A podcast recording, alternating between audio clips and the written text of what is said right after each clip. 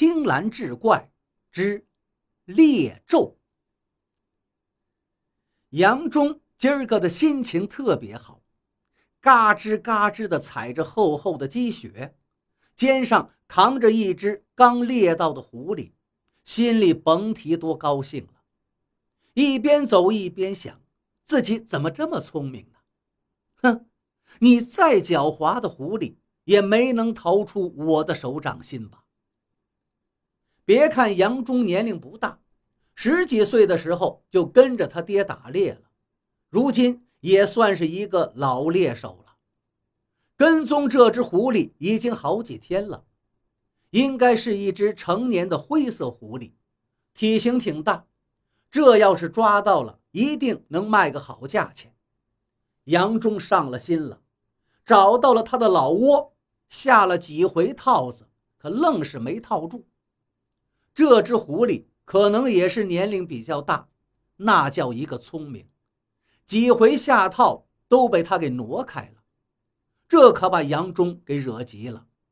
好啊，套子不行，我就给你下夹子了。可是问题来了，那狐狸洞在高岗下坡，薄薄的积雪下面就是冰，夹子下不住，直往下滑。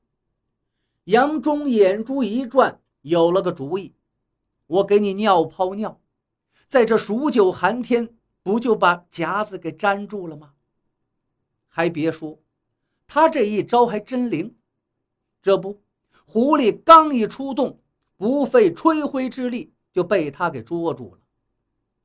眼看到年关了，家里还有怀有身孕的老婆，到镇子上把狐狸卖个好价钱。手里大包小包的提着，高高兴兴的就回家了。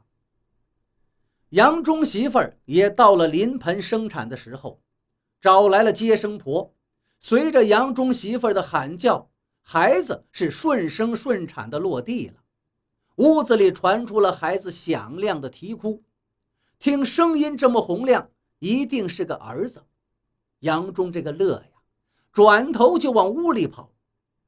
接生婆愣眉愣眼地看着手里的孩子，没说话，拖着孩子上上下下仔细地看。这孩子咋就没有小鸡鸡呢？只有两个小蛋蛋耷拉在那儿。杨忠接过来仔细一看，也傻眼了。孩子那里是平的，真的没有小鸡鸡，不停的手脚乱动的哭着。就这样。啼哭了三天，孩子断气儿了。杨忠伤心的把孩子扔到了山里。他们当地有个习俗，孩子夭折是不能埋的，埋掉了会影响以后孩子的出生。死孩子的鬼魂会阻止弟弟妹妹投生的，扔掉被野兽吃了是最好的。如果尸体没被吃掉，那就是死孩子命硬，那是很不好的，那就要他的家里人把死孩子用刀划开肚子，用他的血腥味吸引着野兽来把它吃掉。杨忠继续打猎，日子也在往前走着，一家人只是叹命不好，并没有多想。一年多过去了，杨忠媳妇儿的肚子又大了起来。夫妻俩也渐渐走出了前一个孩子带来的阴影。转年秋天，在期盼中，杨忠的媳妇儿又要生了。他在屋外焦急地走来走去。哇的一声，孩子降生了。听着这尖细的嗓音，这次应该是个丫头。可是接生婆一句话没说，转头就走。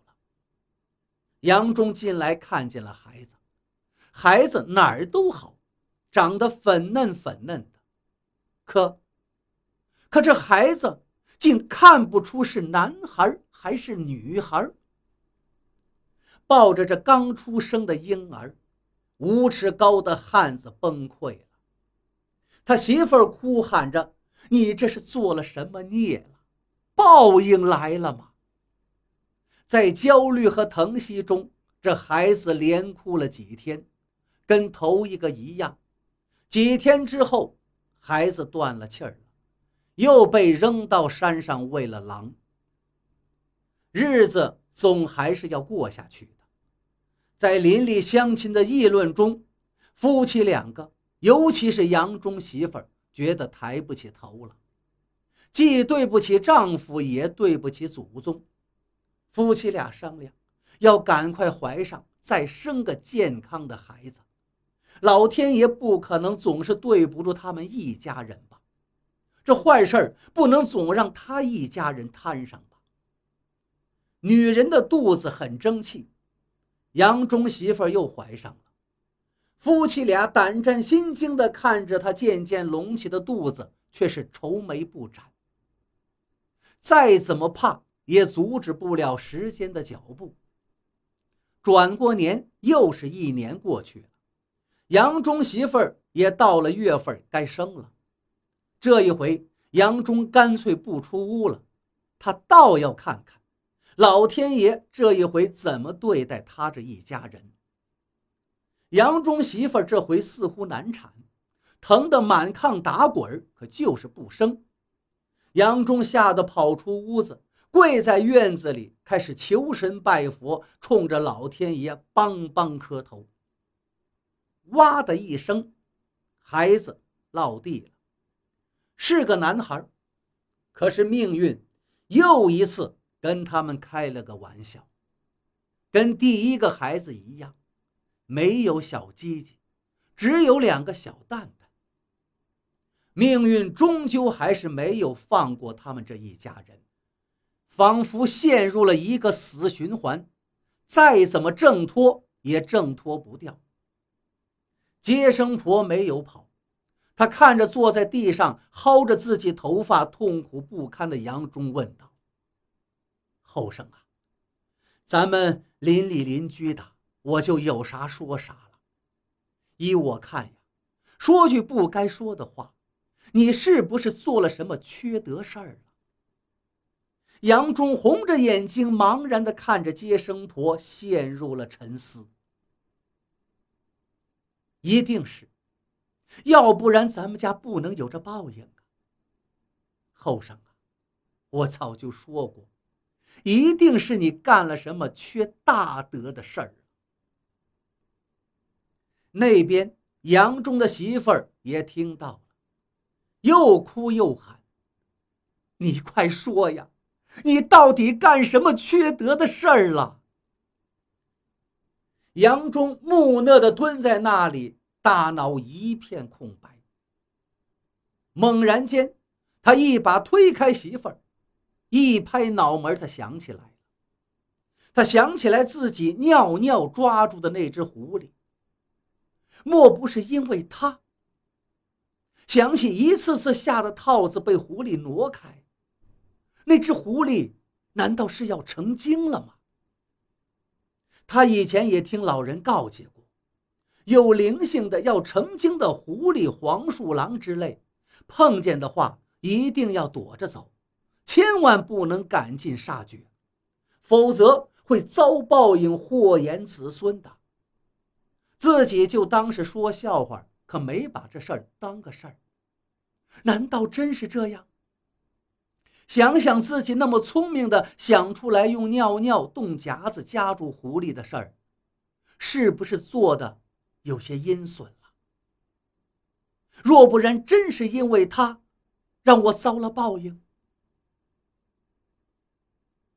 接生婆摇摇头走了，杨忠的媳妇儿狠狠地踹了他一脚：“你快起来呀，快去问问屯林之间哪里有能人，谁来能帮咱看看呀？要不然这日子咋过呀？”看着杨忠还不动弹，媳妇儿又踢了他一脚：“我说你是死人咱家都这样了。”眼瞅着亲生骨肉一个一个尿不出来，让尿给憋死，真是应了那句话了：活人让尿憋死了吗？